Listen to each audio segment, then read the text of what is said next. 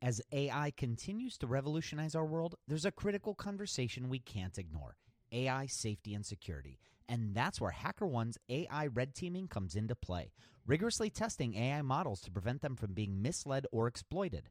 HackerOne employs over 2 million ethical hackers, and 750 of them specialize in prompt hacking and other AI security and testing. So HackerOne isn't just theorizing, they're actively safeguarding AI's future.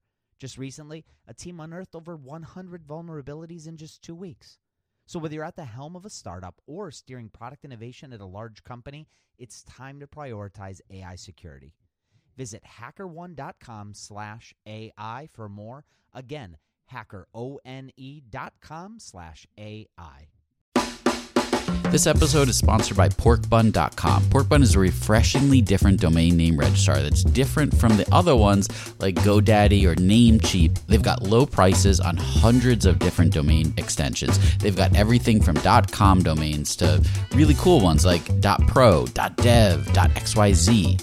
Every domain name at Porkbun comes with tons of freebies too, like SSL certificate, WHOIS privacy, DNS, URL forwarding, and hosting trials. Because why pay for things that should be free, right? All these incredible features and tools are backed by incredible support, 365 days a year, and more five star reviews on Trustpilot from real customers than anyone else. Look, you can get a dollar off your next domain name from Porkbun and see why they're the best domain name registrar around by using our code. Just go to porkbun.com forward slash rocketshipfm24. That's porkbun, P O R K B U N dot com forward slash rocketshipfm24. You'll save a dollar on your next domain. This episode is brought to you by Gigantic. At Gigantic, you can level up your product skills through live small group cohort based trainings.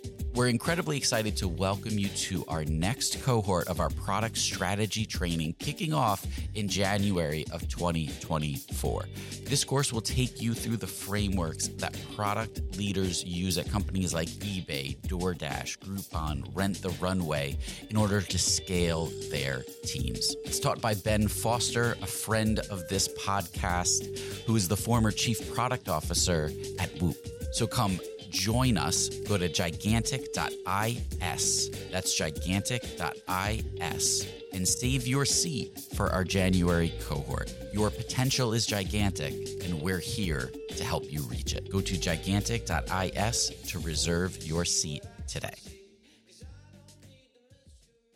Michael, are you ready to get this episode of Rocketship.fm up and launched? Oh, I definitely am. I'll admit I'm definitely feeling a little winded. There's been a ton going on, so I could use that spark of energy. And recording always gives me that. So it's good timing. I hear that. I hear that. These days, I feel like everybody I know is like overworked and could use that spark of energy, as you say. It sounds like maybe some adaptogen packed wellness tonics could give that little jolt you need. That is not what I was thinking, but um, I'm intrigued. I'll explain that one in a minute. It, it actually does have something to do with today's episode, sort of. So, uh, anyway, first, let's just roll the intro. We could cut right to it. I think that's a good idea. All right, here we go. Welcome to Rocketship.fm. Rocketship FM is produced in partnership with Product Collective. We are your hosts, Michael Sacca. And I'm Mike Belsito. So, adaptogen packed wellness tonics. Um, I don't know. Where are you going with this one? Not yet, Michael. First, let's talk about what's going to happen today in this episode. All right. Okay. All right. We've got two more confessions, uh, as always. And the second confession we're going to hear about, it's kind of a mix of ingenuity and sort of like going undercover, I guess. Kind of hard to explain, but it's definitely a doozy of a confession. All right. And for our first confession, Well, let's get into that one right now. And I'll let you hear it directly from the voice actor that we hired to portray it. This first confession is called How Do I Know What's Too Much? I work as a product innovation manager for a large DTC brand. The products we sell are actually physical products, but technology has a lot to do with the distribution, as most of our customers are purchasing through a subscription. Anyway, my role is, well, it's hard to explain. Not even my parents can tell their friends what I actually do. But the best way I explain it to most people is that I run experiments for our company that sometimes lead to new products and features being launched. And I do enjoy my role. I feel like I'm able to make an impact on the company, and it's fun to see some of the new products come to life. But my confession is that I really feel like I don't know if I'm as visionary as I thought I was. For example, we launched our very first product line two years ago and promoted that single product line for the first full year of the business. I lobbied hard for us to launch two additional product lines in our second year. Our CEO, however, said that we should launch 10 additional product lines. 10! I remember thinking to myself at the time that it was just crazy. I made the case for why 10 was just too many, how it would be distracting, and pushed hard for us to launch two more, and candidly, I thought that two was ambitious. I remember the CEO sitting back and smiling at me, thanking me for putting so much thought into my recommendation. But no, we would be launching 10. And then we did, successfully. My CEO has had a lot of grace to not hold it over my head that I was wrong, but I can't help but feel a little silly for suggesting that we shouldn't push ourselves so hard, especially when we ended up succeeding by doing so. So, how do you know exactly how far to push yourself? I'm still trying to figure that one out. All right, this is a good one. And hey, a lot of us can relate to. So many of us want to put our foot on the gas, but to some, that means focusing on what we're doing well and going hard. And to others, it means diversifying and launching several other product lines. That's true. And to help us dissect all of that, well, this is where the adaptogen packed wellness tonics come in. All right, I've been waiting, so tell us. Well, our guest today, she actually has a line of adaptogen packed wellness Ah, tonics. Our guest is Alopa Vandermersch, and she's the CEO of Rasa. And Rasa is a it's a coffee alternative brand. I mean, it's it's certified organic, it's gluten free, sugar free, caffeine free. Uh, basically, it's all the stuff that's actually not bad for you. Ah, well, that's interesting. And yes, I mean, I'm down to try something like that sometime. Um, honestly, I could probably use some right now. Well, we won't be getting a dose of Rasa, but we will be gaining a dose of Lopa, and she's the high energy founder and CEO of Rasa. So, um, you know, th- she's a triple bottom line entrepreneur with Rasa being a D2C brand. She might even be able to relate to that first confession too. I'm sure she can. So yeah, let's bring Lopa in and let's get her take on this. I think the the the two core pieces there. Um, I noticed the confession was I don't know if I'm the visionary that I thought I was, um, and the piece that I kind of want to dig in on there, and you know, this goes to maybe something that might feel a bit vulnerable as you're considering it, but is like maybe you're not, and if so. Is that a problem? And is that a problem for your role? And really, what you need is a visionary CEO, and you need to align by that CEO. And if you're not the CEO of your company, like the visionary is, you know, it's, it's great to have vision. It's great to be able to do that, but that might not be what you're there for. It might not be where you're at in your life right now. You might have a vision at some point. You, you know, get excited about launching something, experimenting, and then you're like, oh, actually, I might want to do this myself, or I might want to create my own thing. That's when visionariness is absolutely critical in this role, it might not be your unique ability. It might not be the absolute best thing that you can bring to the table. And you may still be visionary too in different ways as well. You know, just because you said two and you know he said 10 also doesn't mean that you're not visionary but i want to just hold in, in context the possibility that maybe you're not and maybe that's totally okay maybe you're you know clearly you're visionary in other ways you know ceo is visionary in the sense of we're going to do 10 instead of two. God bless all of you for making that happen. And I have certainly been the one. We launched eight or four, four to six products, depending on how you count it last year. My team was like, what the fuck are you doing? um, and we did it and it was great. Um, but you you clearly have vision in other regards as well. And so I think what's what's important, I just I sense like a lack of confidence there. And clearly you guys did the thing. And so I feel like you sh- you can have confidence even though you were wrong in that initial assessment of, of what you were able to do, um, you can have confidence in the fact that you did it, you stretched your capacity, and you were able to execute on something remarkable. In terms of how far and where to push yourself, um, you know, I mean, there's, you're asking a, a, founder entrepreneur, like, I'm truly not the best person to answer that. um, you know, like pre-hospital trip, probably a good idea, but um, it's I think that's going to be an ongoing dialogue with yourself, with your body, with your team. And I think one of the things that I I see in that situation is that you probably didn't have full visibility into how much that was going to require, the resources that was going to require. And so, what that might expose is a little bit of a communication issue um, and just like a coming to consensus issue, you know, and maybe. I don't know exactly where in in the leadership you are or where in management you are. You know, maybe you're out outside of some conversations that would have helped you to see how executing on 10 would be possible but I that's sort of where I go is like, okay, clearly the CEO thought and knew it was possible, and it was. Um,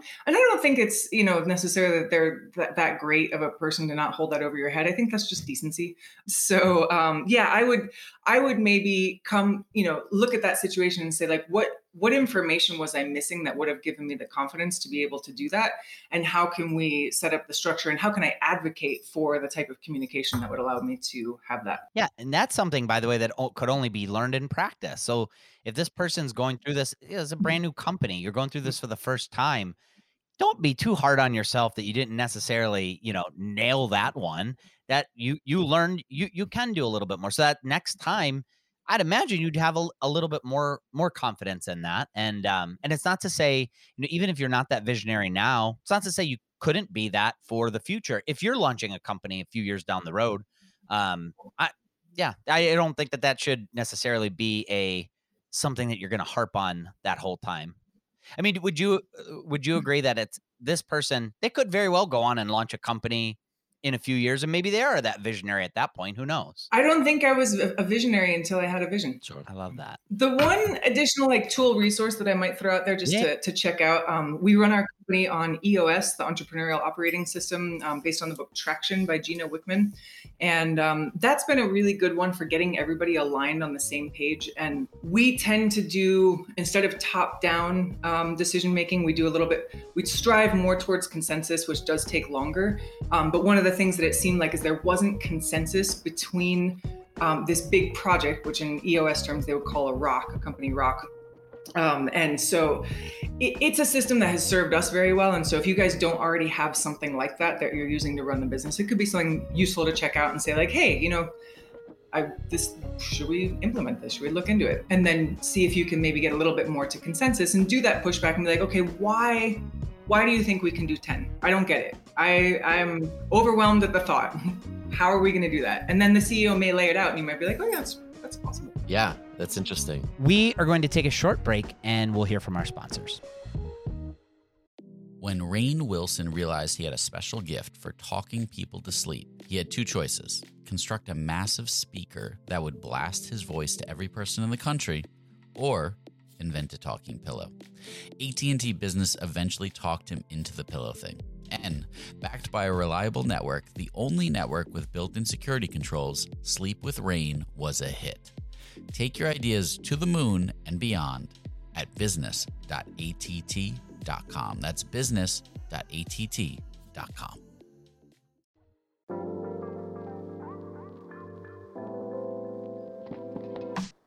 Okay, we've got that first confession down. One more to go. And you said it's a doozy of a confession, right? I'd say so, but I think it's probably best for you to hear it for yourself. All right, let's roll it. All right, the confession that we're calling I stuffed the complaint box. I feel awful for even making this confession, but I'm just going to put this out there. I sometimes secretly send in complaints to our corporate customer service email as a customer of ours. I swear that it's for a good reason. I think, anyway. I work as a senior product manager for a large e commerce company, and I've been here for nearly 10 years. And we used to take customer service seriously. We would listen to our customers, take care of them, and actually try to make changes so that the issue wouldn't happen again. But at some point, we just sort of stopped. We still do take care of our customers. If a customer complains, the company has a quick refund policy. We quickly offer a refund to make things right. And usually the customer accepts that and moves on. But the thing is, the customer complained for a reason. And that's where we fall flat. We don't really do anything to correct it.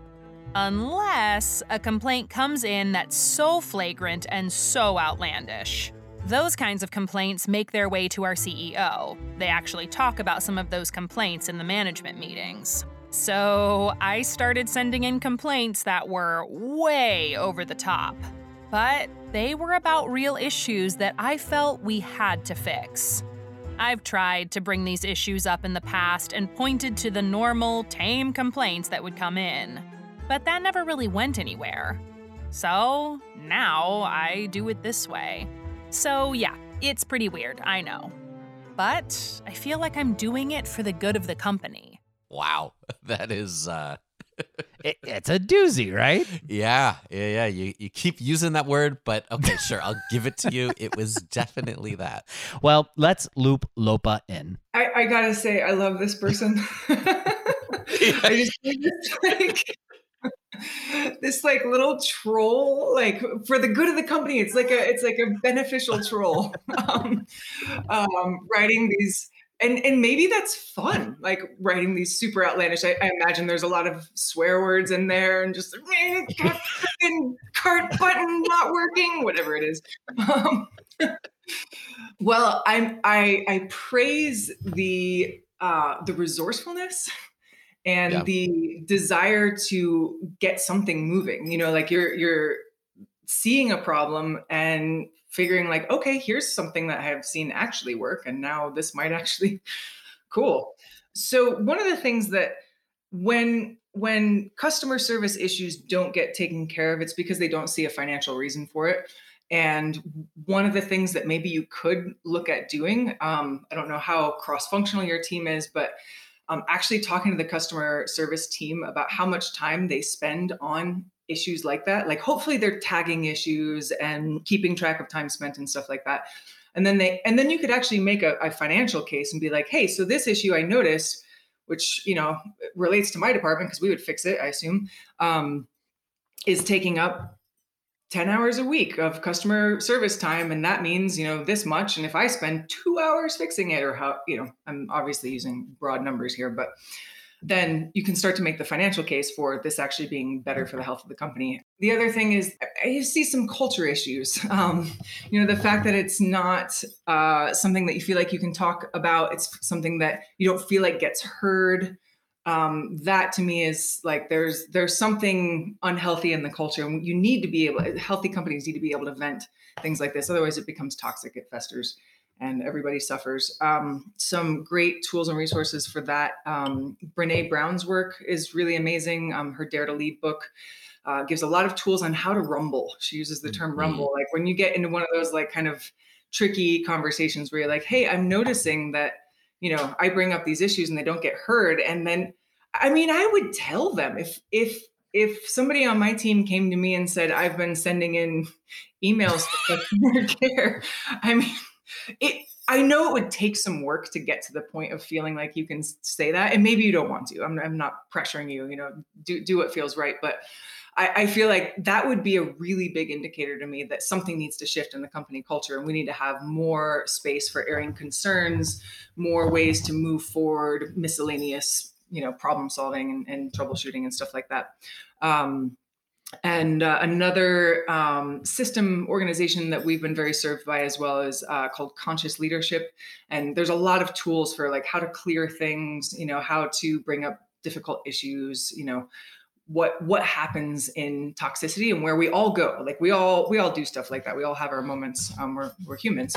And that's why you know outside resources like that can be really helpful. I love it. It's like the as funny as the confession is it it's happening because of dysfunction that's that exists and so it's like how do you solve for that? Which you've already pointed out i think a lot of ways that the person making this confession can actually help the organization. I guess in this sense and you talked a little bit about you know they need to know that it is impacting the bottom line like is there any this is kind of like a selling up issue i feel like like is there other advice you'd have on how to really like sell this up that like hey we do need to I, short of saying i'm the one that wrote these confessions but like trying to make this case that we should we ought to be doing something about this yeah I mean, it depends on how much of a project you want to take on. But if you're if you're taking the time to write these um, these customer service emails, then maybe you can start putting some of that time into actually tracking it, tracking the impact on the company, you know, you could even go so far as to say like doing NPS surveys of the customers and seeing how this affects, you know, the actual brand affinity. Um, but you know, like in in my position, if somebody on my team came to me with a you know a thorough report, here what I see is the top ten issues, say, um, and here's what I think we should solve in the first three months because you know these are these are major issues that are really actually causing um, causing customer service to have you know un, just inefficient use of time, etc. Um, I would put together a report. I would you know manage up, take some leadership. Like you see something that's really valuable for the company. Um, like you're actually a canary in the coal mine. Like and you know you're bringing it out in a really awesome, funny way. Um, but um, you know, I think that you can actually be of, of real service to the company and really take some leadership on on how to um, how to do that. And so, you know, I would I would build a case and and put some time into it. You know, if somebody comes to me with something that they really put time into, I am going to pay attention to that because they cared enough to put the time into it. Um, but if it's like a half-ass, like here's an email, blah blah blah, gonna be like, eh, that's probably not that big of a deal. Um, so put the time into it that's commensurate with how much of an issue you think it is and then you know just ask your manager or ask you know whoever is the appropriate person in the company maybe the ceo um, if you can get some of their time to talk about something that feels really important. The only thing i would worry about in this situation is that there could be a lot of bias in that this is one person's viewpoint and and they are overemphasizing it through this technique that without doing the research as as you've mentioned they they may be wrong on some of these and maybe actually causing the company to do work that is unnecessary because they've made up the complaint and it is biased to their one viewpoint if they're not actually going out and getting a a wide array of data to to back it and that's where doing the work matters and that's what any CEO would want to see is that you've you've collected a a, good swath of research and then you're bringing it together in a cohesive argument that's going to make sure that you're not biased in your opinion just because you've seen a couple of people complain you get really mad you write that email and now the whole company has pivoted to fix that problem for the next week. Maybe that's not the best use of time but they they found the hack to get it done. It's a lot of invisible power that they're wielding. yes it is. Yeah Yep, for sure. And I think that's a really important point too. And that's something that we see on our side too. You get one angry customer, and we might have five people from leadership spending attention on that. And then we're like, okay, that happened once. And so, you know, I think first, when you're doing that research, it's actually for yourself. You know, like think about it. You're doing this for yourself to determine is this really as much of an issue as I think it is? Um, and then you do just do, do the calculation. How much is this costing the company now? How much will it save? How much will it cost to fix? And therefore how much is it going to save? And boom there it's worth it. I brought you some efficiency. Or maybe you find it's not. Maybe you're like oh actually is not that big of a deal. I'm going to go focus on some other stuff. All right we'll be right back after a quick word from our sponsors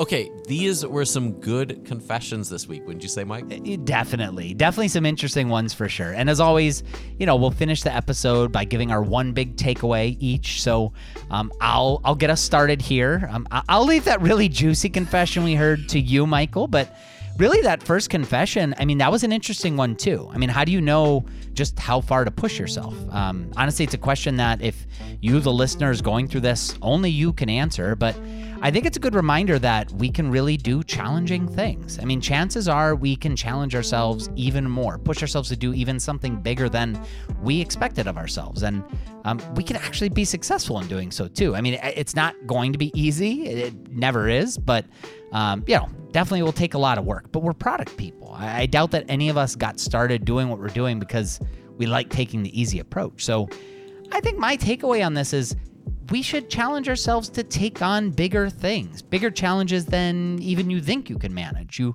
might just surprise yourself by what you can accomplish. I like it. I like it. That's a good one. I'll second it. And I'll add another big takeaway, this time from the I stuffed the complaint box confession. If you're at a company and you're finding yourself making product decisions based on the squeaky wheel, whether the squeaky wheel is coming from a customer or somewhere internally, maybe even from your executive team, stop and think about whether making decisions like this is actually driving value. It's Probably not, honestly.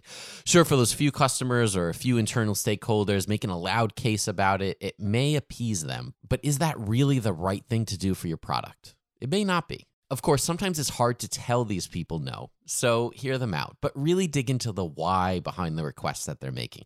The person making this confession, they were motivated to stuff the complaint box because they saw the squeaky wheel gets noticed. But as smart as this person may be, what if the complaints that they stuffed the complaint box with, what if they shouldn't have been prioritized in the first place? In this case, it didn't matter. They were able to sort of hack their way into the C suite because of this broken process. So if you're noticing that processes are broken on your end, do what you can to try and fix those processes not work around them.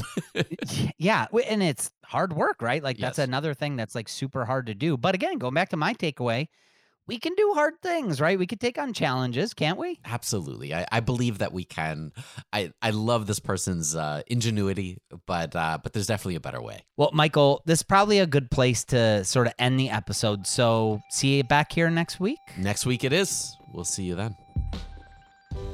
Thank you so much for listening to rocketship.fm. It is your support that keeps the show going. If you can, take a second and leave us a review wherever you listen to podcasts. It helps out the show so much.